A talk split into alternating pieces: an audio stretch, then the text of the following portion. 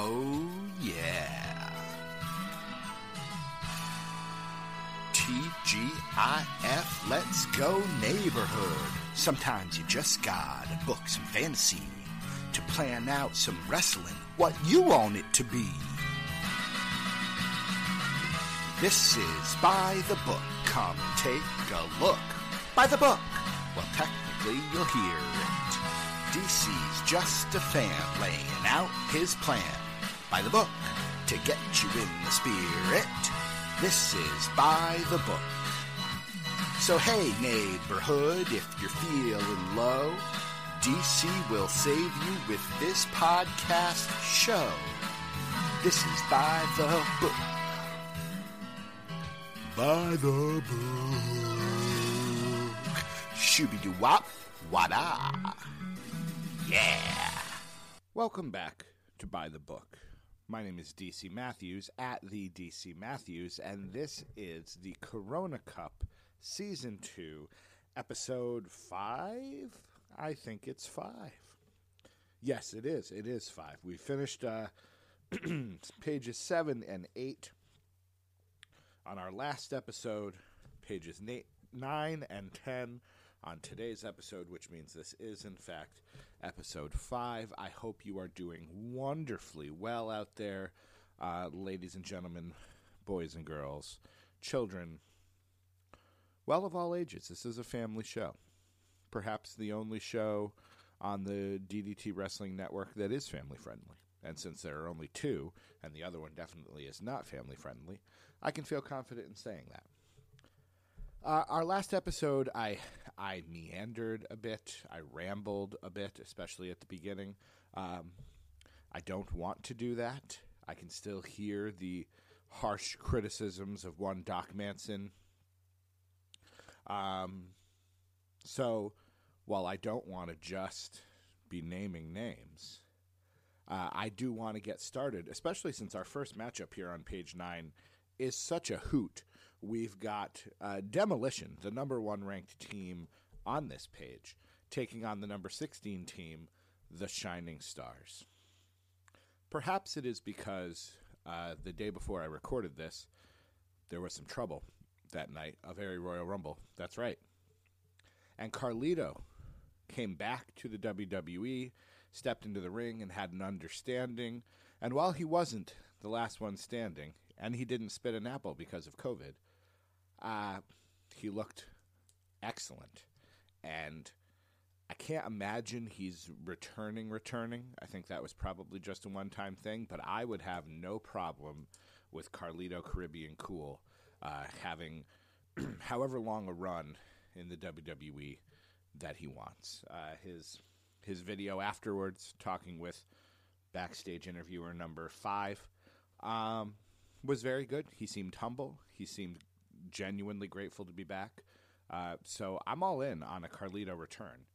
Uh, he looked as big as Lashley. So, uh, having said that, we're not here to talk about Carlito. We're here to talk about his brother and his cousin, the Shining Stars, not Los Matadores, um, not Primo and Epico, just Primo and Epico. This is where they were um, Puerto Rican uh, vacation salesmen, timeshare people. It was kind of a ridiculous gimmick that could have been something at least more wrestle silly, but I felt like it was over very quickly. Um, as soon as it began, it was over. And Demolition, obviously a fantastic team. So Demolition's clearly going to get the win here over the Shining Stars. Shining Stars down into the constellations. I was conversing with myself as I am wont to do, and I'm realizing I have these. You know, if I'm looking here at the constellation page, aka the back of page eight, and I have the first four matchups, I did not factor in, or at least I haven't considered it deeply. Maybe I even mentioned it on a previous episode, but I haven't really considered the fact that technically the losers of round two should be dropped down into the constellations, unless I'm just going to cut it off If you lose in round one, you are in the bottom half of this bracket no matter what. So teams like the Shining Stars or the Acolytes or the Miz and Shane McMahon, we had a little Miz on Miz action in our last episode. Do they get a chance to try and make their way higher, or is it just it? Uh, they probably should be able to make their way higher. So, what I should do, again, this is in 20 some odd episodes, is they have their first match of round one, and then they have to wrestle the losers of round two. I, that would probably be how this works. This is the problem where I put it all in a notebook, much easier to organize, much easier to deal with, but I don't have the brackets already laid out showing me what to do next. So that is sort of the problem with this. And once again, we're six minutes in and I've done one match. I also didn't grab any water, which could be a problem, though I could pause, but I don't want to. What I want to do is I want to get into the randomized matches here. I've got 13 names. The first ones, haven't seen these before. We have, oh, Chris Candido and Lance Storm. I enjoy that I have watched so much of the ECW, the WCW, and now the WWF that I am conversant in many of these teams that I would not have been had I done this tournament a year ago. We're coming up on a year now since the first episode of the Corona Cup. You know, we're into February now. It's February 1st, Rabbit Rabbit. And it was mid March or mid to late March when I started this journey. So we're coming up on a year, and I watched a lot of wrestling in that year, and I was able to watch and appreciate the team of Chris Candido and Lance Storm, who did not like each other, uh, but were a fantastic team. I love both of these talents immensely. They're going to be hampered. I don't know who their opponent is yet. They're going to be hampered by the fact that it was a quick run, a couple months, and that was done. So Candido and Storm are taking on Dolph Ziggler and Jack Swagger. Well, that is uh, a team that apparently was a thing. No earthly recollection of it. But just the match alone, just imagining those four talents in the ring, you have Candido's fantastic athleticism and wrestle silly. You've got Lance Storm's incredible technical ability. You've got Ziggler's ability to sell and be fantastic. And then you have Jack Swagger, who has amateur wrestling ability. Same with uh, Ziggler. And um, also a mouth that's just far, far too big. Uh, yeah, I have no earthly recognition. I have no earthly recollection, is the word I was trying to use, of Ziggler and Swagger. No idea what they did. Uh, so the win would have gone to Candido and Storm, anyways. Uh, but I feel pretty good, actually, for the Shining Stars because unless I do some research and actually try to look up um, what Ziggler and Swagger did as a team, I'm probably going to give that win to the Shining Stars. So if you are a bona fide fanboy or girl for the team of Ziggler and Swagger, I encourage you to let me know at the DC Matthews or DC Matthews NAI at gmail.com. You can even do podcast at DDTWrestling.com, annoy Doc Manson, send a buy the book email to the other podcast mailing address. Uh, and you can make your case for Ziggler and Swagger, but I got nothing. I got nothing. Next up, Serotonin uh, the team of Kaz and Havoc. Well, I know who Kaz is. That's Frankie Kazarian. I don't exactly know who Havoc is, and I'm curious enough to look it up because they have a name. Oh, Ray. Oh, this is very early TNA. This is this is Ravens involved oh man, this is very early Kazarian. I did not expect that. I expected this to be kind of later on.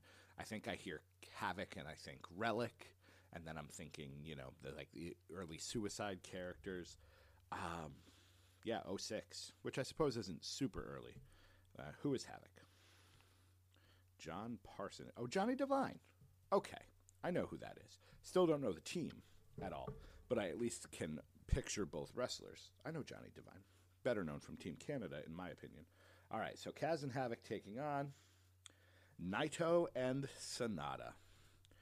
You know, there are probably people who think that this LIJ, yeah, LIJ team um, should be maybe even a number one or number two seed. Uh, clearly, they're going to get the win because at least I know who they are. Um, Tona. That's a word you don't spell a lot, so I wasn't exactly sure how to spell it, but I think I got it. Um, yeah, Naito and Sanada, both great. If you've listened, you know how I feel about Sanada. Why he is not a champion is unheard of to me. Uh, Naito is also very good. I just don't care particularly about. I don't have a reason to care about him. My own fault, not well enough versed in New Japan. But Sanada, I'm a Sanada guy. Um, that would be a great match, I think. Um, but yeah, Naito and Sanada get the win. Next up, oh, okay, we've got Luger and Sting. This is not Wolfpack. I think we did that uh, earlier. This is early '90s Luger and Sting. So this is Steiner Brothers. This is uh, great Muta era. you know, kind of. Yeah, this is maybe even late '80s, early '90s. Great team, Sting. This is Surfer Sting. Many of you think to be the better Sting. I say you're wrong, but that's just me. Wasn't watching at the time. Uh, I'm not a Luger guy, but a lot of people are. Who are they facing? They are facing. Oh, oh, oh oh, I'm sorry, Luger and Sting. You got a bad, uh, bad draw here because you are taking on the team of Big Van Vader and Crusher Bam Bam Bigelow. Whew. Talk about Hoss teams. Bam Bam Bigelow and Vader. You want to talk about I should be firing up. I said this on the last episode that there was a team, who was it? That I should be looking up from flipping back to see New Japan. Oh, the Jurassic Powers, another Hoss team. I got to find Bam Bam Bigelow's matches in New Japan. At some point, I need to do a New Japan deep dive, not to go chronologically, but to just look for some of the wrestlers. I know Regal's on there a couple of times. Malenko's probably on there a bunch. Uh, yeah, sorry, Luger and Sting, but you ain't beating uh, Bam Bam and Vader right now. We're only halfway through the bracket. If I had to guess who is going to win this page, I would say it is Bam Bam and Vader. Uh, but again, that's just me. Um, but yeah, Bam Bam and Vader are going to win. They'll take on Naito and Sanada, which would be again fun match. Ooh, that made me happy. Glad to see those two. Jeff Jarrett and Owen Hart. I, I have a soft spot for this team. I have no love for Jeff Jarrett at all. At all. Once I learned he did not sing with my baby tonight, he was dead to me. Um, but it's the fact that he was aligned with Owen when Owen passed, and seeing Jeff so obviously actually moved by the loss of his friend and partner. You know, I I appreciated that. Um, again, not wild about the team as much as I love Owen, who won the singles tournament. Is this Owen's first time? Again, I don't want to spend. No, Owen and Yoko. Have to see the Yoko doc, by the way. Uh, so Jarrett and Owen taking on Roppongi Vice, which is uh, Rocky Romero and Trent, I believe. Roppongi. Roppongi Vice. Roppongi. Um, you want to talk about how, see, so what, again, if this was being booked, actually booked, I would be looking at all of the teams, not making them, and then make the matchups based on knowing the teams. I like the randomness of it, but I would have put these two teams, Jarrett and Owen and Roppongi Vice, one of them against Luger and Sting, probably Jarrett and Owen, because that'd be a great match. And then you have Bam Bam and Vader squash Roppongi Vice, and then both of them make it to the next round. So that's that's how you do this if you're actually booking. But because I did get a beverage, because that's not how I'm choosing to do this, because I want the randomness of it all, for better or worse. uh, well, won't have it. So Jarrett and Owen will get the win. As much as I love Rocky Romero's Forever Clotheslines, uh, I can't say I, I have a lot of appreciation for that team. So Jarrett and Owen will advance.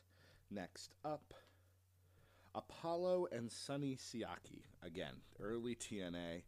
Uh, Sonny Siaki clearly TNA knew they had someone who looked like The Rock, who could kind of act like The Rock. And I don't think they were trying to make another Rock because clearly I, I don't think even they believed that they could, but that was where they were going. And then you have Apollo, who I actually really liked. I thought Apollo was very good. I don't remember a lot about this team, but I'm, I'm familiar with the era and probably why they would be aligned, taking on the Bad Street Boys. This would be Christian York and Joey Matthews. I have not gotten to the Christian York and Joey Matthews era of ECW yet. That's, I think, if I remember correctly, the very, very end of ECW. Joey Matthews, I believe, is also Joey Mercury. York and Matthews, I remember reading about them in Pro Wrestling Illustrated. Seemed like a very good team, seemed like a team that we'd be seeing some of, almost kind of like the Hardy Boys, if I remember correctly. Didn't happen. Um, so, again, you know, Jarrett and Owen are going to make it to the third round of this page just because of the brackets. So maybe a case is being made here on this page that um, I should do some actual booking, but we're too far gone now. We're season in in five episodes. I can't change things up now. Uh, so Apollo and Siaki will win. They'll take on Jarrett and Owen. The Bad Street Boys will take on Roppongi Vice, which would be a great junior heavyweight sort of match.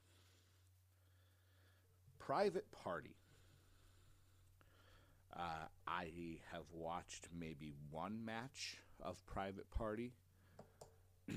to me, I am not familiar with the time frame, how it works.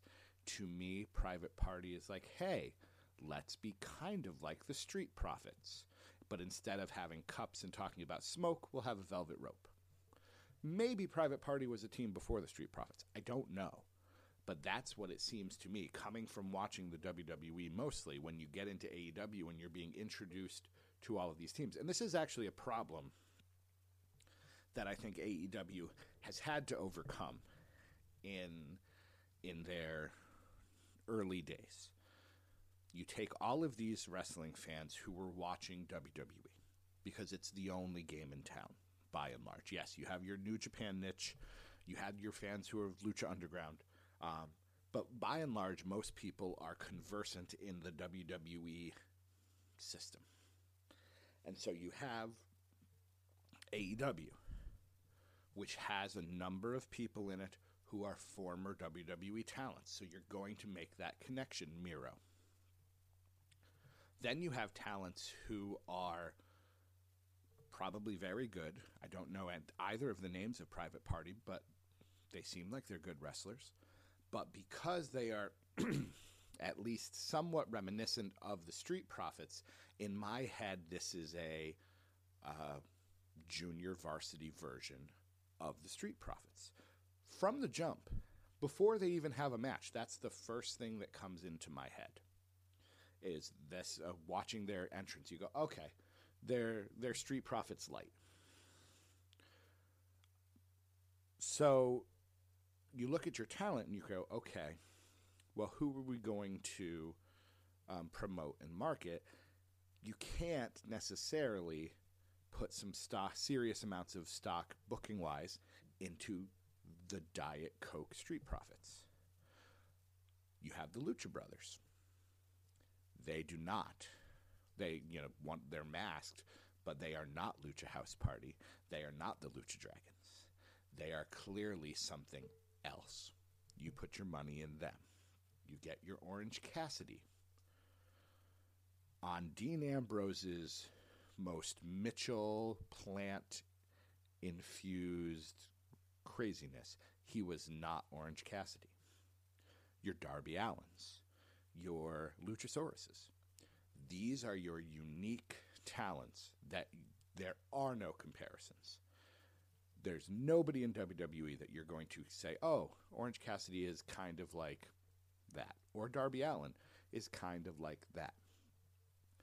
And to AEW's credit, it seems like they have put their stock in those types. Yes, Cody Rhodes is a big name. Obviously, you need to promote Cody Rhodes. Uh, Kenny Omega, whether or not he has a comparable, or Hangman Page, whether or not he has a comparable, the talent is there, and they were a big enough name. But AEW did something with Orange Cassidy. He's new and different. If you want to watch an Orange Cassidy match, there's only one place to go. You want to watch Luchasaurus and Jungle Boy, there's only one place to go. Minor rambling tangent to say I personally I have no interest in Private Party. So the fact that they are taking on uh, Daniel Bryan and Rowan means that without question, Bryan and Rowan get the win. Um, kudos to AEW. If I haven't said it already on a different show, kudos to AEW. Um, that Brodie Lee tribute show, complete with Eric Rowan. Uh, even though, um, you know, he was Eric Redbeard, I think, but somebody, one of the announcers, kept saying Eric Rowan, and he kept being corrected immediately. I think by Jim Ross, um, and he just kept saying it. I'm like, was that on purpose? Are you trying to get people to realize? Because again, maybe some of these people watching AEW were wrestling fan, were WWE fans five, six years ago, and they would go, "Oh yeah, that is Eric Rowan," um, or maybe it was just an accident. But either way, Bryan and Rowan get the win, and the final team who will be taking on the APA, the Acolytes, were on our last show. We're on page eight. This is APA.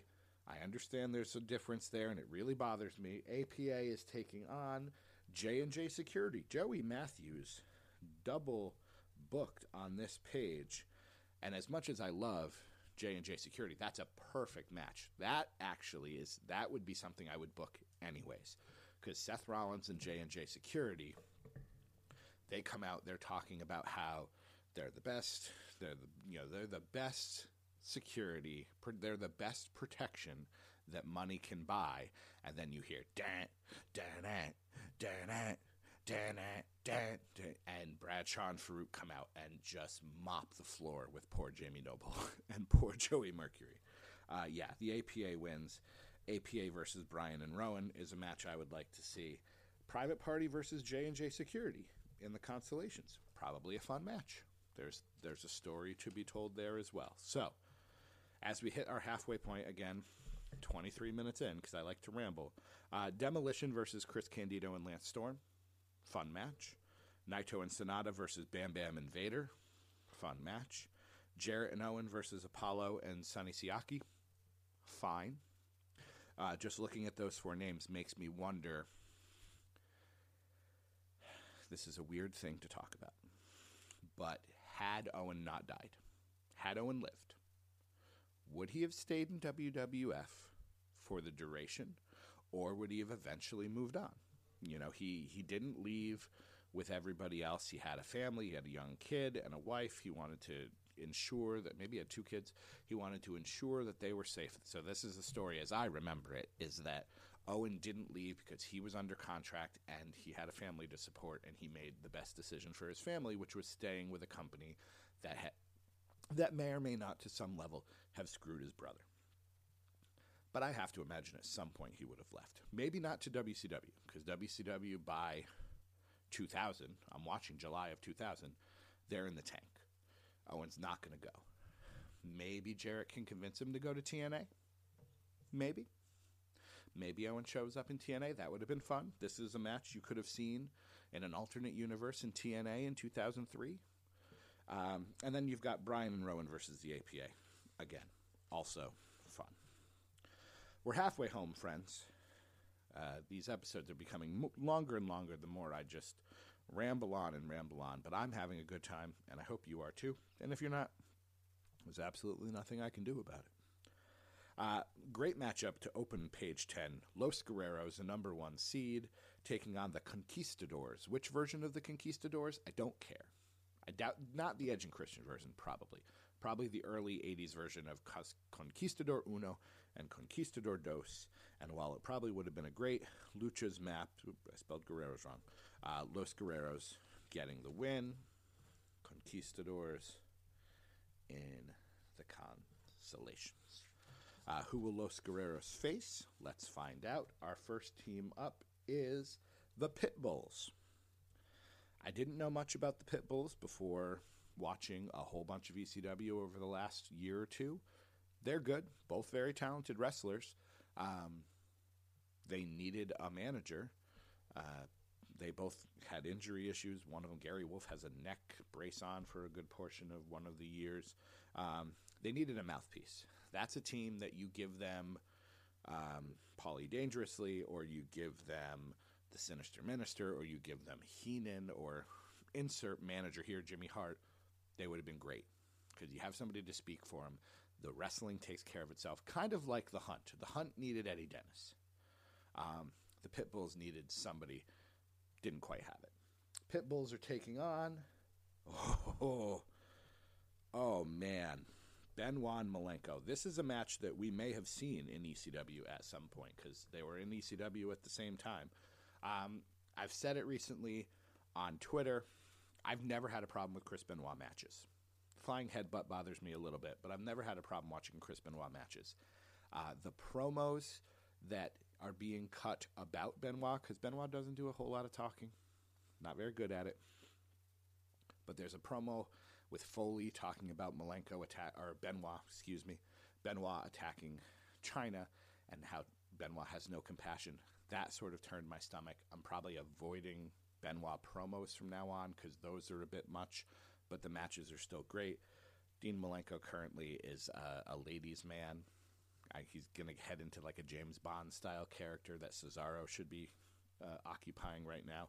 Uh, yeah, Benoit and Malenko have to win, if only so that I get this second round matchup of Los Guerreros, Eddie and Chavo, versus Benoit and Malenko, which could be a quarterfinal match. All you know, final eight of this entire tournament uh, in terms of the quality of that match. Right? Yeah. Okay. Uh, next up, the Rougeau brothers. I know the Rougeau brothers, the fabulous Rougeau brothers of Jacques and Raymond, but I want to tag in somebody. I've been talking for a while, so I'm making the. It's the hot tag. The Rougeau brothers, or the Fabulous Rougeaus, was a fabulous team of two real life brothers. Jacques and Ray obviously had tremendous chemistry, which is just one of many reasons to enjoy this talented 1980s tag team. The brothers had the in ring technical ability, charisma, heel tactics, and just a touch of wrestle silly to stand out as one of the most entertaining and enjoyable tag teams of all time. Thank you, Brandon Banks, as always, for the hot tag. One of these days, I'm going to get the volume control stabilized. My apologies if you're turning it up and turning it down. We'll figure it out. Or maybe we won't. You know, whatevs. Uh, but the Rougeau brothers, I enjoyed them as a team. They are taking on the perfect event Chuck Palumbo and Shawn Stasiak. In the in the what would eventually become the the New Blood. I don't remember what their name was. The group with Mike Sanders. Um, Palumbo and Stasiak were always the weakest of the group. You know, Jindrak and O'Hare was where the talent lay. Palumbo's good, better teams. Stasiak, he was better as meat. Let's be honest. Uh, even without the hot tag, I think the Rougeaus get the win here, no question. So the perfect event into the consolations. Next up, the Villanos, Villano 4 and Villano 5, mass luchadors, staples of WCW in the mid to late 90s, taking on the Head Shrinkers. That would be a fun match. Uh, the Head Shrinkers, I'm going with the Samu and Fatu version. You want to add Sione in there just for fun and add Villano 3 in there make it a six man tag? Go for it. Uh, I'm happy to let the Head Shrinkers win, taking on the Brujo brothers. That would be a fun matchup to watch. Perfect event. Maybe can beat the Villanos. Maybe. Villanos are pretty good. Not going to lie. Ah, oh. This was never this these two were part of a group. They tagged every so often, but these were part of a stable. These were two horsemen. They were best friends. Ric Flair, Arn Anderson, again. Just on star power, perhaps should be a number one or number two seed, but the tag team of the two of them was never really where they were at. They are taking on, oh, the undisputed era of Fish and O'Reilly not to be confused with Red Dragon.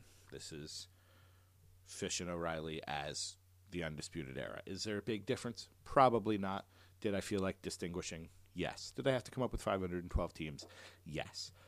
But if you could take Flair and Anderson late, you again, you're you're doing the Horsemen versus the Undisputed Era.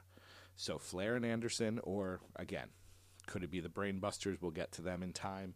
Versus Fish and O'Reilly. Would that be just Mwah. Ric Flair versus Adam Cole. Mwah. Roderick Strong versus insert your favorite fourth horseman.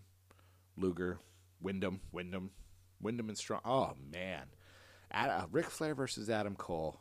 Uh, Barry Windham versus Roderick Strong, and then Fish and O'Reilly versus Arn and Tully. Oh, oh man, that would be something to see. So, but again, Flair and Anderson versus Fish and O'Reilly. Uh, I probably need to go with the Undisputed Era solely because they are more of a tag team than Flair and Anderson were. Um, if we're getting the stable involved, then it's an entirely other thing. But in a pure tag team match, I'm going to give the win to the Undisputed Era. Having said that, they wrestle 10 times, it's going to be 5 5. So flip a coin for your winner. I'm going with the Undisputed Era. That's just me. Uh, another team from New Japan. This is Bullet Club. We've got uh, Takahashi, the Tokyo guy. I don't like saying that name. And Bad Luck Fale. I, I appreciate Bad Luck Fale. I'm not wild about the Tokyo pimp. such a silly, such a silly thing. Um, they are taking on three live crew. There were a lot of teams with a three, three minute warning, three man band, three count, three live crew. I'm probably thinking missing other ones, but uh, this is Ron the Truth Killings and BG James, not to be confused with the Road Dog. So essentially, Road Dog and K-Kwik in TNA. I don't, you know, they were a team.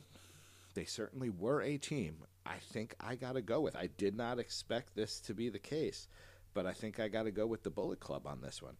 Uh, I think I'm going with Fale and Takahashi over uh, Truth and James, the three live crew.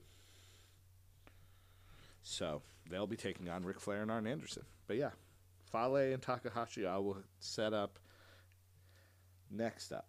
High voltage. Oh, man.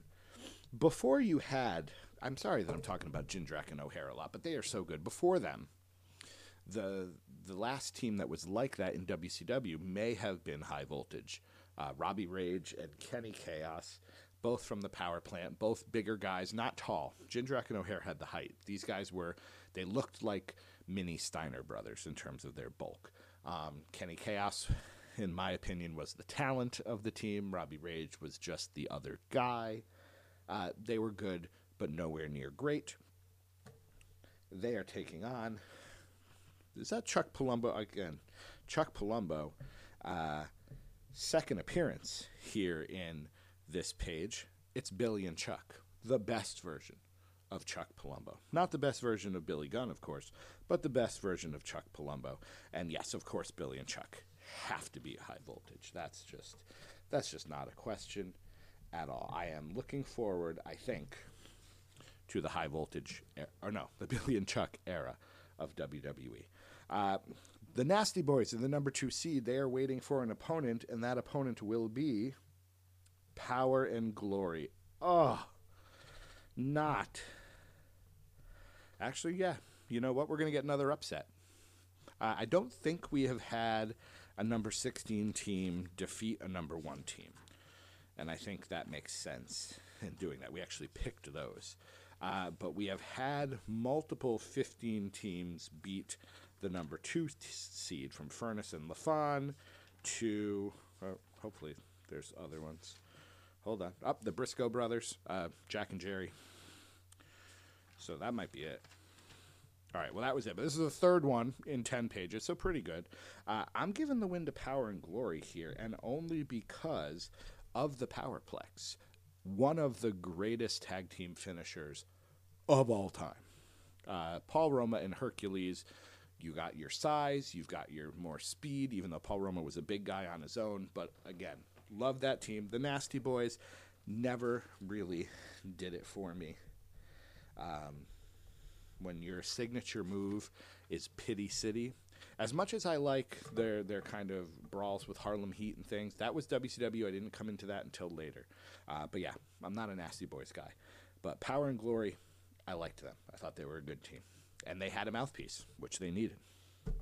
So let me run you through the page two, the round two matches here on page ten. Uh, before we wrap up this episode, Los Guerreros versus Benoit and Malenko. That's worth the price of admission right there. I don't care who you are. Uh, the Rougeau brothers versus the Head Shrinkers. Great.